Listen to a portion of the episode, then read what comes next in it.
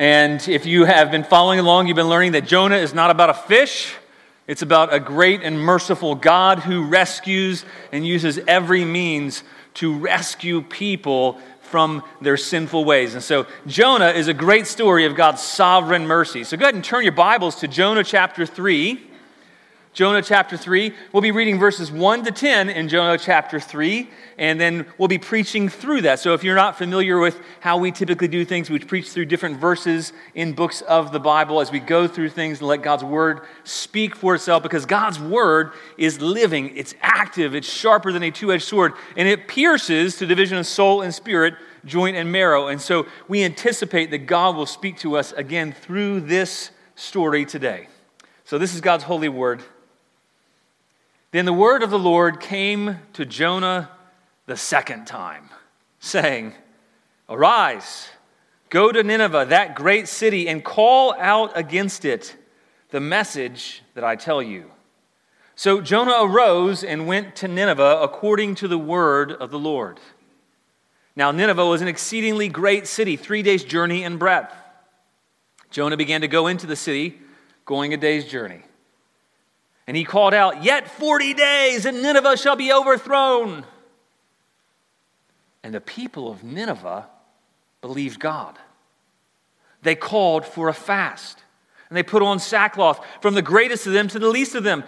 The word reached the king of Nineveh, and he arose from his throne, removed his robe, covered himself with sackcloth, and sat in ashes.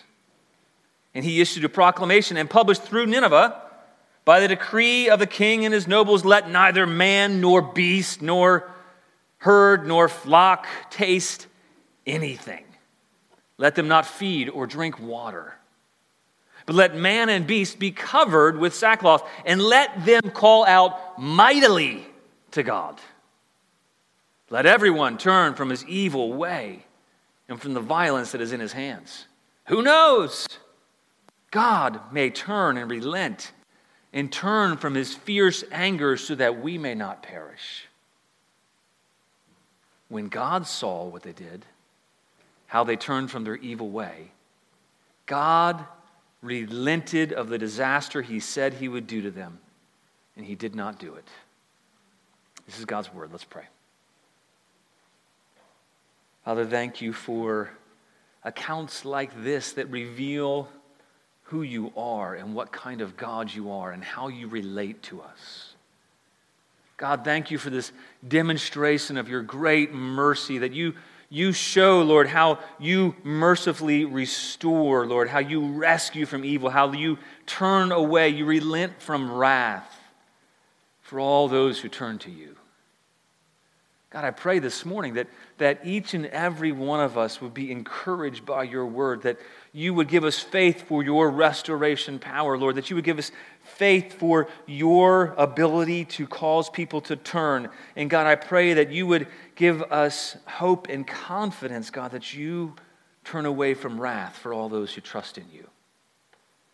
God, I pray that you would help all of us listen to hear you. Would you enliven our hearts and minds? God, would you give me grace to speak and empower me by your Spirit, I pray. In Jesus' name, amen. Well, we love stories about dramatic reversals. We, we love to hear stories where, where someone's fortunes are just turned around, where, where things are completely different from how they started out. This past summer, my son Noah and I, we got to go up and hear a guy speaking, and his name was Mario Capecchi, and his story was a story about a dramatic reversal. At he, was born at the very beginning of World War I. His, his mother, Lucy, she had him out of wedlock. She, she, she was a protester, though, and she used to create pamphlets protesting the Nazis and fascists. And so um, the Nazis and fascists didn't like it. And so they found out about it, and she discovered that she was found out. So she sold everything she had.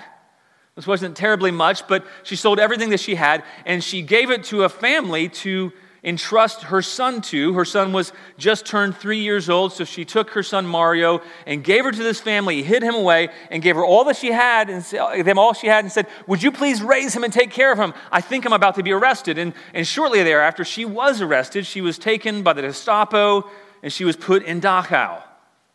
And then, about six or five, five or six years later, she was released from Dachau. Her sister was put to death in prison camp. She was released from Dachau. She went on a year long mission trying to find her son. But what had happened to her son is that Mario, at three, he was fine. At four, the family she put him with ran out of that money and put him on the streets. And so at four years old, he was on the streets of Europe with no food, no one to look after him, nobody to care for him. He, he didn't know where to go, and so he went from town to town stealing with, I guess you call it gangs or groups of little kids, basically going around stealing food, trying to care for each other. He lived that way from four to nine.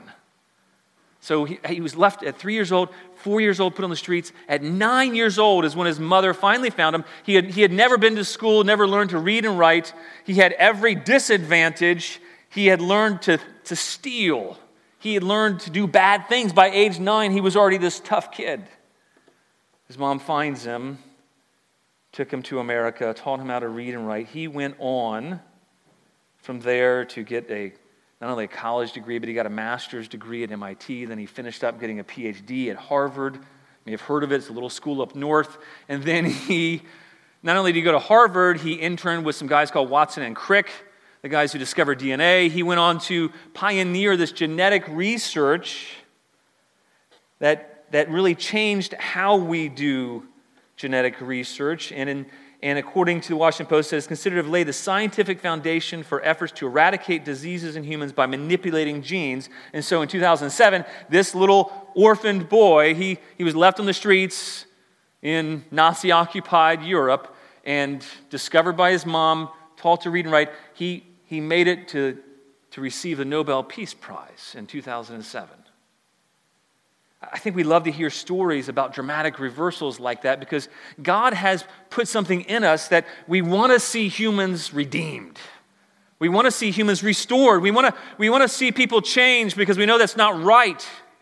We know that brokenness is not right. We know that people not right with God is not okay. We, we know that people suffering is not okay. So there's something in us that we, we want to see those things reversed. I think inherently what that is is the desire to see the reversal of the fall. And so there's this seed in each and every one of us that, that loves stories of reversals like that. And that's really what we have with Jonah. Jonah's, it's a dramatic reversal story. If you've been here, you, you'll know that Jonah begins and you think, oh man, maybe this is going to begin really well. Jonah's this prophet and the word of the Lord comes to Jonah, the son of Amittai, and he says, Arise. And so it begins with this really hopeful, upward kind of look. Arise, go to Nineveh, proclaim to them, call out against them. And Jonah knows that why God wants him to call out against them is because he wants them to repent and turn. So what does Jonah do? Jonah goes down. And so all of a sudden the story takes a dramatic reversal. It goes the wrong way. Jonah goes down he goes down to Joppa, goes down into the boat. He, he goes down with the ship, or he's going down with the ship. He, he's thrown overboard because he's, he's still refusing. Up and until he was thrown overboard, he, he hasn't even called out to God. And so you see this downward spiral of a man who used to carry God's words. He was a prophet, and yet now he's at the place where he's not even calling out to God, not even praying. And the pagans are appealing to him, Hey, would you please pray? And he's not. And so they throw him overboard because he says, I know what the problem is, it's me, but yet you still don't see him repenting until after he's thrown overboard, he's sinking to the bottom. We saw in chapter 2 last week, he's, he's the weeds, this graphic picture, wrapping around his head. He's sinking to the bottom of the sea, and he's about to die, and in his final thoughts, he calls out to God. And then God causes this fish. He ordained, it says, he appointed a fish to go and rescue Jonah. And so he rescues Jonah. He takes him, he's, and he, he's in the belly of the whale, the belly of a fish or whale, whatever it was, for three days. And then he's spit back up on the shore. And, and the story, it could have ended there, and God would have been really gracious. God would have been astoundingly merciful if that's how the story of Jonah ended. And it would be a story of God's rescue and God's salvation and God's redemption. And that'd be a great place to end. Jonah doesn't end there. Instead, what we see is that Jonah continues, and there's this reversal in chapter 3. Um, God, God's not done with Jonah yet. Jonah was God's servant, and he disobeyed, he rebelled, but God wasn't done with Jonah yet. And what we see is in this passage in chapter 3 is that God restores Jonah to his old post. He restores him back to be a prophet again. He restores him to usefulness. And then we see that he uses Jonah, restored to usefulness, to rescue the Ninevites, the evil people, from evil, from their own ways. And then we see that not only that does God restore and he rescues, he relents, he turns away from wrath. And that's, that's really the big idea that we're going to look at this morning is that, that God restores to usefulness, he rescues from evil, and he relents from wrath those who turn to him. That's what the story is. You see turning in this passage. Jonah's turned back to God, the Ninevites turned to God, the king turns back to God, and then God turns his wrath away from them. And, and you see really the character of God you see the, the, the, spectacular character of God shining like a diamond put on display, and you see God is a God who restores to usefulness. God is a God who not only does that, he, he rescues from evil the very people who are his enemies. And then he turns away from wrath, even though they don't deserve that. The whole account's the story of God's sovereign mercy. Even though Jonah had turned away, he had, he had forsaken his calling. He tried to get as far away from God as possible. God shows him continual mercy. He rescued him. And I, I, love that picture in chapter 2 where he, he hurls like a spear. He hurls the storm and it harpoons the boat, if you will, and, and brings him to the place where he must, he must turn or be killed. So Jonah turns. And now we see here in chapter 3 that God's not done with Jonah yet. And in Jonah's own personal story, we see that God mercifully restores. That's the, that's the first point we're going to see that this scripture reveals about who God is and his characters, that God mercifully restores. God mercifully restores. There's a show that apparently was popular for a few years. It's called Fixer Uppers. Now, I've, I've, I have to confess, I've never seen the show. So if it's, if it's, and everybody's like, oh, um, if it's good, hey, great, that's wonderful. I, I, I hear it's a couple who's actually a, uh, a, friend of mine has a church, and they're in his church, and apparently they're, they're solid believers in real life, not on reality TV show, but in real life. And so there's this show, Fixer Uppers, and everybody loves it. Well, across town, um, we have some friends, Brooke and Todd Perkins. They recently did that with a, an old home they have. And I thought I'd show you some pictures of this. I think we have some pictures. Did they come out? Okay. This is the bathroom. I don't know if you can see before and after. There's a big restoration. Go to the next one. And we see a picture of the kitchen before and after. You can't even tell the difference. It doesn't even look like the same place. And go to the next picture there. This was the laundry room. And look at the top of the picture. That's actually the outside in a tree right there. So that's, that was the laundry room before. And then go to the next after. That's the after picture. And then go to the living room, I think, next. Or that's the, the living room before. You love that ceiling. It's good and then the after. So there's some dramatic restoration going on. The next one, I think, one more, I think. Is there one more? No, is that it? Okay, excellent. Um, we, we love seeing those dramatic pictures. I, I love seeing old homes restored to usefulness. Maybe part of it is because I'm getting older and, and like to see old frames be, be revitalized. Um, one of the things about getting older is, you know, you can't wait for heaven because your body will be restored to usefulness and you feel like you begin to waste away. But we, we love to see accounts and stories of, of restoration. And I, and I believe this because God is a God who restores. He's a God who restores things that are useless otherwise. Jonah had gotten to the place where he was useless. He was worse than that laundry room with no ceiling. I don't know if things are going to get clean in a laundry room like that. God restores Jonah mercifully to a place of usefulness. He was, he was already merciful to him, and he could have just said to Jonah, You know what? Hey, um, I rescued you, and now you're good. You can go back home and you can retire in style because you kind of you kind of did the exact opposite of what your calling was. You're a prophet called to carry my words, and you refused to even speak. And not only did you not go where I told you, you went in the exact opposite direction, and then time after time. So, you know what? I'm going to save you, but I'm barely going to save you, and I'm going to send you back home, and that would be fine. And sometimes we feel like that about ourselves that, that when we mess up, when we turn away from God, when we fail, that we feel like, okay, we just barely God's okay with us, but He's not really happy. And he, we can't really be useful again. And, and I, I love reading this story of Jonah because Jonah was a useless prophet. And now, we see, I, I love it, it says, God, the word of God came to Jonah a second time. God's a God of restoration. He comes a second time and he gives his word. God didn't stop speaking to Jonah. If, if Jonah was your employee and you had hired him to go and speak on your behalf, if he was your PR guy and you had hired him to do that, and he said, nah, and he went the other way, you think, hey, I'm firing you. But God doesn't do that, and it reveals the character of the Lord that God is merciful in restoring his servant. God didn't fire him, he didn't stop speaking to him.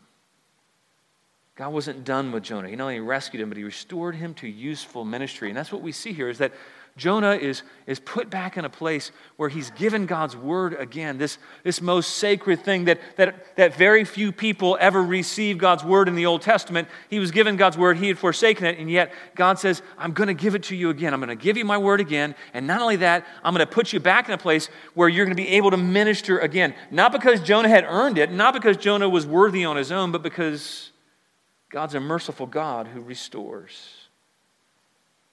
And he takes even the most wayward, I think that's what we're meant to see with Jonah. He takes even the most wayward, disobedient servant. And when they turn back to him, God is, is faithful to restore them.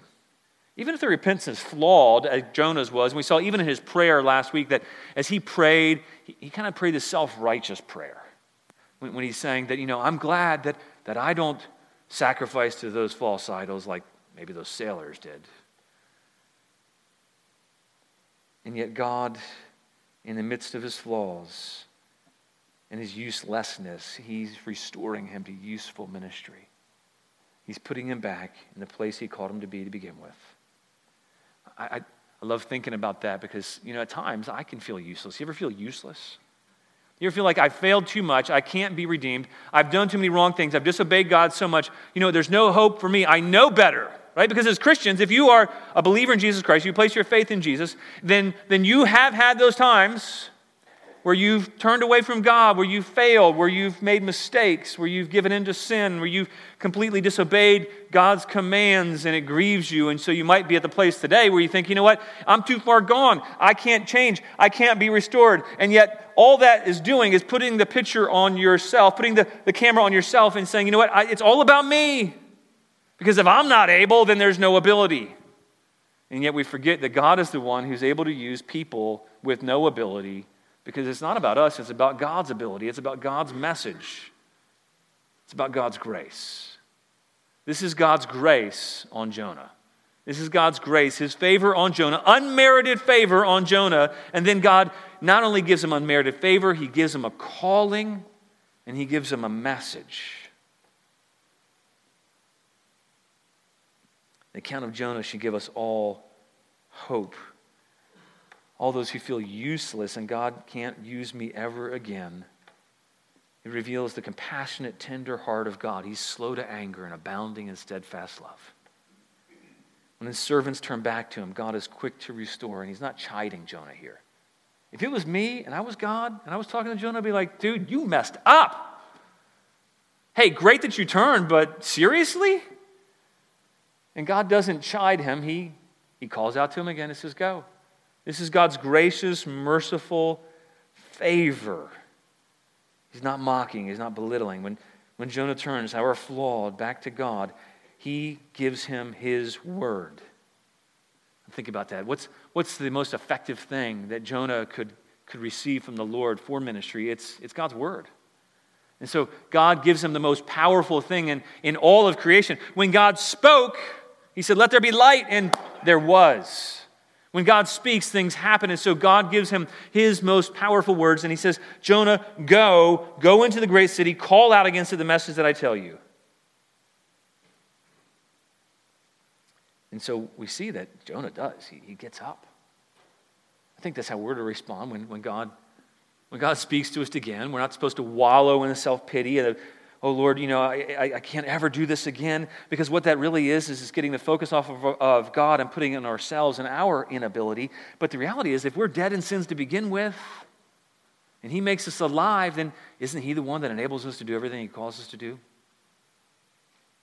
So we see that he's doing that with Jonah.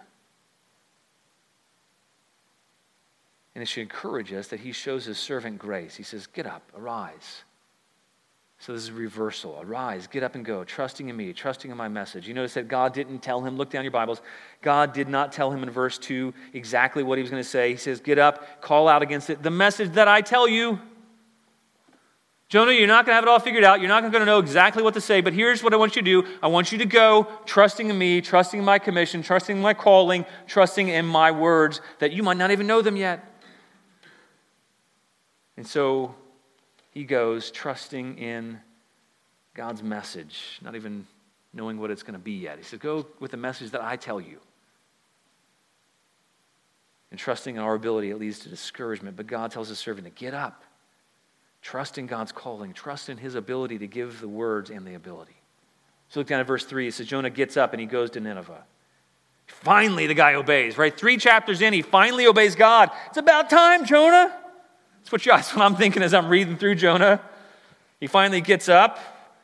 We don't know how long it took to get to Nineveh. We don't know where the fish dropped him off on the coast there, but I know that the city was a large city. It tells us how big it was. And it's not the actual, you know, like today when we refer to the Greenville area, when we say, hey, I live in Greenville. Well, this isn't really Greenville. This is technically Simpsonville, but it's not even that. It's somewhere in the middle of Five Forks. I don't know exactly what they call this area. It's amorphous. But, but if you're talking to somebody from New York, they won't even know where South Carolina is. So you have to say South Carolina, and there's this city called Greenville. That's where I'm at. And that's, that's kind of the description we have of Nineveh. The whole greater metro area of Nineveh was about 60 miles across. So when you're reading through it, don't get sidetracked if you're into archaeology and you're like, oh, well, the actual city was only like a mile or two across. Well, well it's the way that we all speak when we say, hey, I live in Greenville. He was going across Nineveh, this great geographic metropolitan area of Nineveh, and he's, he's having to proclaim the gospel. Now, I want you to think about the task for a moment. He's going to go across this metro area that takes three days to walk across. And, and back then, they could, they could do some serious mileage in a day because they were in better shape than us because they didn't have cars. And so they would walk up to 20 miles a day. When they say a day's journey, that's like 15 to 20 miles.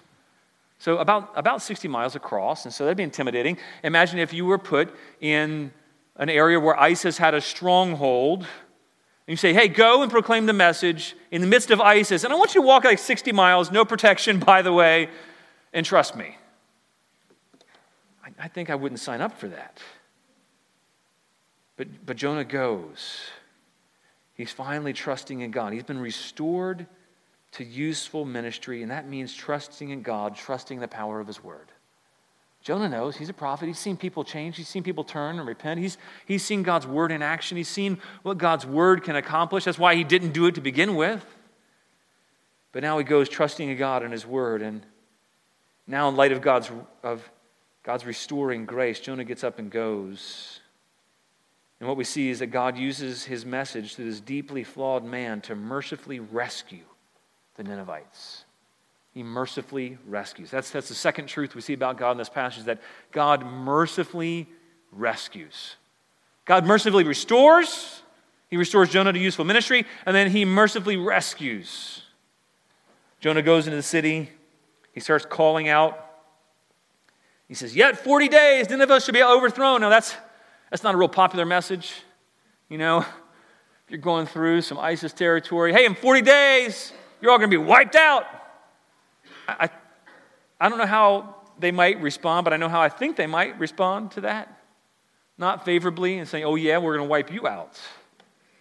And yet, what, what we need to see here is this is God's word. This is God's powerful word that God uses to mercifully rescue. I don't know exactly what Jonah said. This is probably not his entire message. It's probably just a summary of his message. This is the highlight of what people responded to. Most likely, God gave him more things to say than that. Yet, what they respond to is yet 40 days, and Nineveh shall be overthrown. You know, I don't read that, that Jonah was so convincing. It doesn't say, you know, Jonah was so eloquent and convincing that the people just flocked to him in droves and they responded. You know, and it's not a particularly seeker sensitive message either.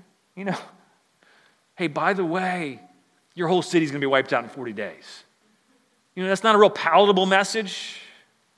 I think it's good for us to remember God brings people to himself through warnings, through judgment, through the declaration of his justice. If you're, if you are hesitant about sharing the need for people to repent, then you're not proclaiming the good news because you can't have the good news without the bad news. You know, see, Jonah's given some bad news, and God uses it to humble them. This stern warning if they don't repent, God's going to judge them, the city's going to be overthrown. And that's instructive too. It's not the eloquence of speech that's highlighted here, it's God's word.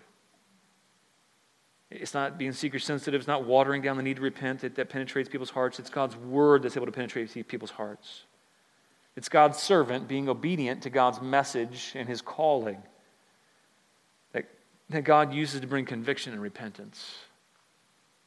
That, that should encourage you. It's, it's not about you, it's about the fact that God's called us. He's given us a commission, He's given us a message, and He's, he's able to bring people to repentance through these frail means and frail people. And look at it in verse 5. Look down your Bibles in verse 5. God brings revival. Or actually, he, he, he brings, maybe a better word, it's a great awakening. Great awakening. People, look at verse 5. You're meant to be shocked in verse 5. If you're a Jew reading this 800 years before Jesus, and you're reading about the Ninevites, the people who were the worst of the worst, the most evil of the evil, and Nineveh was kind of the center of this evil activity, the most ungodlike people, the most evil, heinous people they could imagine. And then Jonah goes and he says, Hey, you're going to be wiped out. And the people in Israel are thinking, Yeah, good. And then verse 5 is a shocker. It says, And the people of Nineveh believed God they, they believed God, not false God, the God. They believed God. Not only did they believe, there's this widespread response across all the city of Nineveh. From the greatest of them to the least. And that's surprising. You know, how many great people of great reputation, of great wealth, respond to God because they don't see their need for Him generally. And yet God says, from the greatest to the least, from the rich to the poor, the really important, the really lowly, they all believe God. This was a, a grassroots revival. This was a, a great awakening in the city of Nineveh. And he's using this plain word of God being spoken by a flawed man who's now turned and trusting in God and we'll see that in chapter 4, by the way, Jonah's heart still wasn't right. And that's encouraging to me because my heart is often not right. And yet, still, this flawed man with this really simple word, whose heart still isn't right, God uses him and he not only restores him to ministry, but he uses him to, to bring a rescue from evil. It wasn't a perfect messenger, but God's word powerfully pierces the heart of the Ninevites, and this great awakening takes place all across the city. People who hated God, they were known for evil. They respond to this message of God as it was proclaimed, and they believe in the one true God. Now, none of us are perfect. None of us speak God's word perfectly. Jonah wasn't perfect. He wasn't qualified in some sense to go because he had been disqualified as a prophet. And, and, and, it wasn't like he earned this by good behavior. It was God's grace. You see, Jonah was, was qualified because God graciously chose him. God chose to redeem him, to restore him. And God gave him a message. And that should give us hope. God's, it's God's choosing, God's calling, and God's message that qualifies us, not an ability in ourselves. He makes us qualified. And, and Jonah trusts in God no matter how imperfectly, and he speaks this message. The Ninevites come to believe God. Not only do that, they, they respond in repentance. Look at that. They called for a fast and put on sackcloth. Now, I don't, I don't like putting on wool because it's a little itchy, but they're putting on sackcloth in repentance. They're, they're making themselves uncomfortable, saying, We're not even worthy to wear normal clothes. We're going to humiliate and debase ourselves because we know we've offended God. And so it's a sign of contrition and repentance. And can you believe it? In Nineveh? The evil of evil? What if you were sent to some ISIS stronghold and they responded like I think it'd be pretty exciting. I think you would know that God is a powerful God who's able to rescue and restore through his powerful word. That's what we're meant to see. Oh my goodness, the people of Nineveh respond. There's this genuine move, too. Not only says they believe, they believe, and then they humble themselves and they fast. And then look at it in verse 10 in verse 6. When word finally reaches the king of Nineveh, he responds. Now, this wasn't a king like you think of the king of Assyria, but uh, the, the area of Nineveh was so powerful, the, the governor of that area was kind of referred to as a king because he was so powerful. And so that's what you see when you read the word king. Here's the, that governor of Nineveh. He rose. He gets up from his throne. There's, there's a bunch of arise language in Jonah we're meant to see. There's some irony happening here. Um, he told, called Jonah to rise, call out. Jonah does not. He goes down, does not call out. He gets swallowed up. God has mercy. He calls Jonah again. Jonah arises. He calls out and the person you least think would come up, would get arise from evil, is the, the leader of evil. And see, God's word makes the king of Nineveh rise up. And then what does he do? He, he responds in repentance. He removes his royal robes. He, he covers himself with ashes and sackcloth. And then they make this decree in verse 7. And he's, he hears the word of God and he responds. When Jonah calls out, the people believe. They've responded in humble obedience and humble repentance. And the, the word reaches the king. His message of God causes him to arise from the throne and respond in humble repentance. Did you get that? God's message is powerful. This is God mercifully at work through his powerful message. And he brings about change in the hearts of the people and the hearts of the king.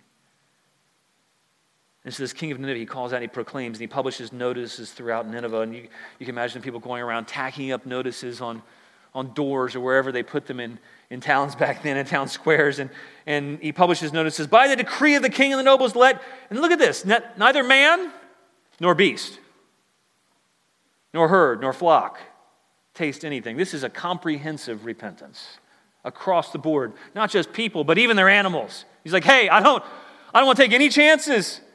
Not only we're going to repent, but I'm, your animals are going to fast too, by the way. Nobody's going to eat, nobody's going to drink. We need to respond to God because we have done evil. We're going to respond to God.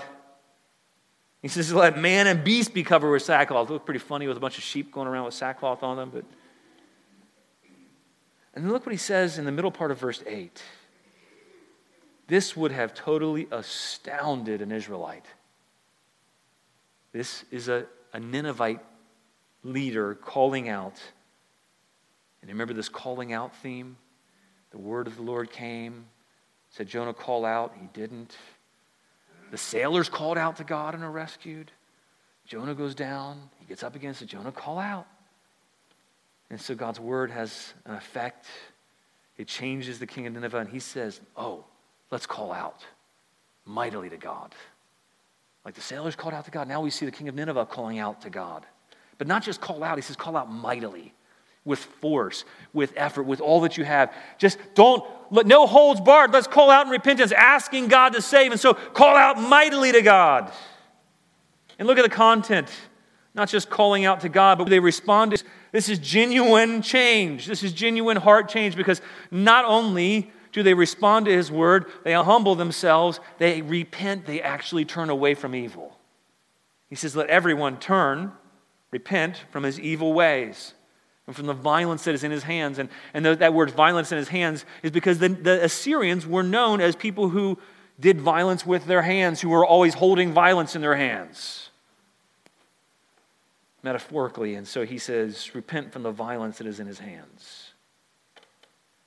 They sought God. They asked everyone to, to seek him forcefully and mightily. They weren't half hearted. Call out with as much strength as you have, he says that kind of response, it, you know, that rarely, if ever, happened in Israel. what you see in, in Israel is time after time, the people of God don't respond the way they should. And yet, one time, God's word comes to these evil people, and they respond. God's word is powerful, it's mighty. God, God uses his word to, to restore and to rescue. So he sends Jonah there, and I love the response that we see in verse 9, they, they're praying to God. And in verse 10, we see that God mercifully relents. That's the third characteristic that we see about God in this passage that not only is God a God who restores to useful ministry, God's a God who rescues from evil. He rescues the Ninevites from their own evil ways. And isn't that good because God rescues us from evil? And He rescues from evil. And not only does He do that, He mercifully relents or turns from His wrath. He mercifully relents. Look at verse 9. They weren't asking for justice, they were seeking mercy. And He says, Who knows? God may turn and, and, and relent and turn from his fierce anger so we might not perish. It's, it's, not, it's not clear that they, they thought, they, they weren't sure if God would repent, repent, relent or turn. And yet they were hoping. They were praying. They were crying out mightily. They weren't sure God would relent, but they were responding and praying and changing their ways. And, and I love in verse 10, look down your Bibles, it says in verse 10, when God saw what they did. You see, this was genuine change. God sees everything, God knows what's genuine. God knows when people really turn away, when they're just pretending, and says, God saw what they did. So God's saying, yeah, they, they really are repenting. God saw what they did, how they really genuinely turn from the evil way. Look in verse 10, it says, What does God do? God, this would have surprised the Israelites as well as they're reading this account. They would have been surprised and potentially angry. How could God turn away from anger on our, our most hated enemy? How could God not pour out wrath on the people who've abused and used us and mistreated us and raped our daughters? How, how could God turn away from wrath on them and says, God relented of the disaster he said he would do to them? That should surprise you, should surprise us. God relented of a disaster. He said, What did they do? They just turned to Him. They repented, they humbled themselves, they cried out to God, and then they demonstrated the repentance by change and says, God relented of the disaster. Isn't that good news for all of us? Most of us here are Gentiles. Most of us here were enemies of God. Actually, all of us here, biblically, were enemies of God. Each and every one of us were hating God in our hearts. We were going our own way, each one turning aside. And yet, when you read here, God relents of the disaster he said he'd do them, and he did not do it. He was faithful. And there's this thread running throughout this account of how God does what he does and how his character is revealed, how, how God not only restores and God rescues and God relents, but we see how he does it. He accomplishes these things through his word. He, he gives Jonah his word a second time. Jonah goes and proclaims the word again. And then when he proclaims the word, people respond. And then God causes people to rise up almost from the dead. This, this imagery of rising up from the king. He, he rises up and he repents, and God's word is powerful. Love in Hebrews 4, it speaks of the powerful word of God. It says, For the word of God is living and active that's what we see in this whole account. His, God's character is revealed, and then we see how God is at work. It says in, Hebrews, Hebrews 4 sharper than any double edged sword. It penetrates even to the dividing of soul and spirit, joints and marrow. It judges the thoughts and attitudes of the heart. Nothing in all creation is hidden from God's sight. Everything is uncovered and laid bare before the eyes of him to whom we must give account. God's word is powerful, and he uses his weak servant, his flawed, disobedient servant, to uses his word. He restores his servant, and then the servant takes the word. God rescues people from their own evil ways when they deserve wrath. God turns away from wrath. God mightily works through his word. Something for us reading as New Testament believers on this side of Christ is that's how God accomplishes things still. He, he brings His word, and His word powerfully restores. There's hope for each and every one of us here who've turned away from God. If, you're, if you've once known the truth of God, if you've discounted God, if you've said no to His calling, there is hope that you can return to Him if you respond to His word. You can restore. There's hope if you don't know God, if you have said, No, I don't believe in God. If you respond to his word, God rescues from evil. We've given God's message of how he turns away, not only does he restore and he rescued, he turns his wrath away from us. That's our hope and the good news of the message about Jesus Christ is that God has taken all of the wrath and evil that, that we deserve to be punished for. He's taken all the wrath and he said, I'm going to put it on my son because I want to rescue the world, those who hate me. And what does he ask? He asks that we turn we repent and believe.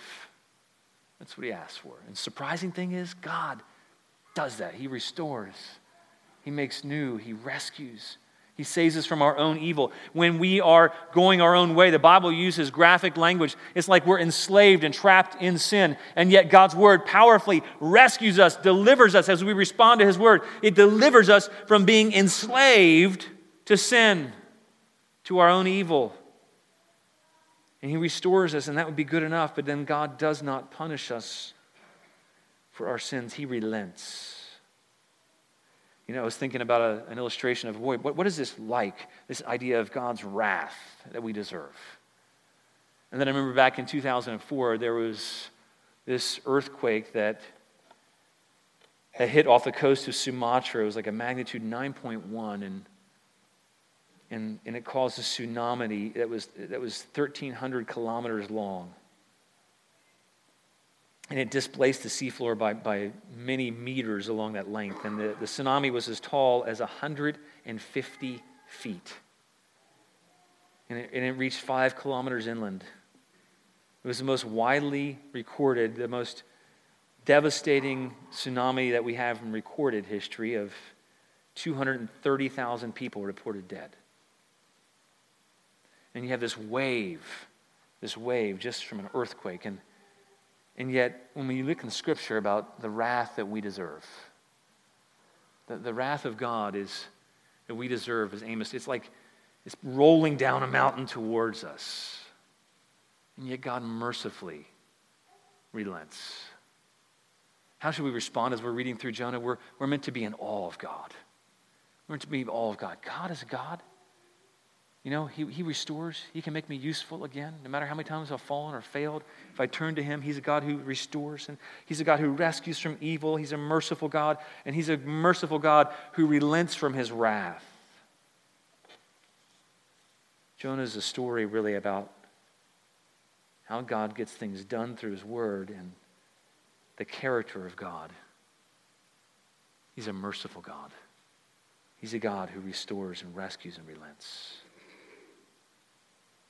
We're, we're called to turn to Him, to cry out to Him mightily, and then have faith in Him. And you think, well, I'm not really running from God. Well, then we can respond with awe and, and worship and say, God, thank you that you did rescue me. Thank you that you relented and, and turned your wrath away from me. Thank you, God, that you've restored me. And Lord, I, my hope is that you will continue to restore me. And then, really, the good news is that one day He'll make all things new because God is a God who restores. Amen? Let's pray. Father, thank you for your goodness. God, thank you for revealing your character. That, Lord, you are a God who restores. You make all things new, Lord. You all those who place their faith in you for the forgiveness of sins in, in, in, Jesus Christ and his sacrifice, Lord, you have restored and made new. May we not have confidence in ourselves and in our abilities, Lord. May we put that aside, Lord. If anybody here is struggling with inability, Lord, may we put that struggle aside and confess that as trusting in ourselves, Lord. And may we just trust in you, the great God who restores.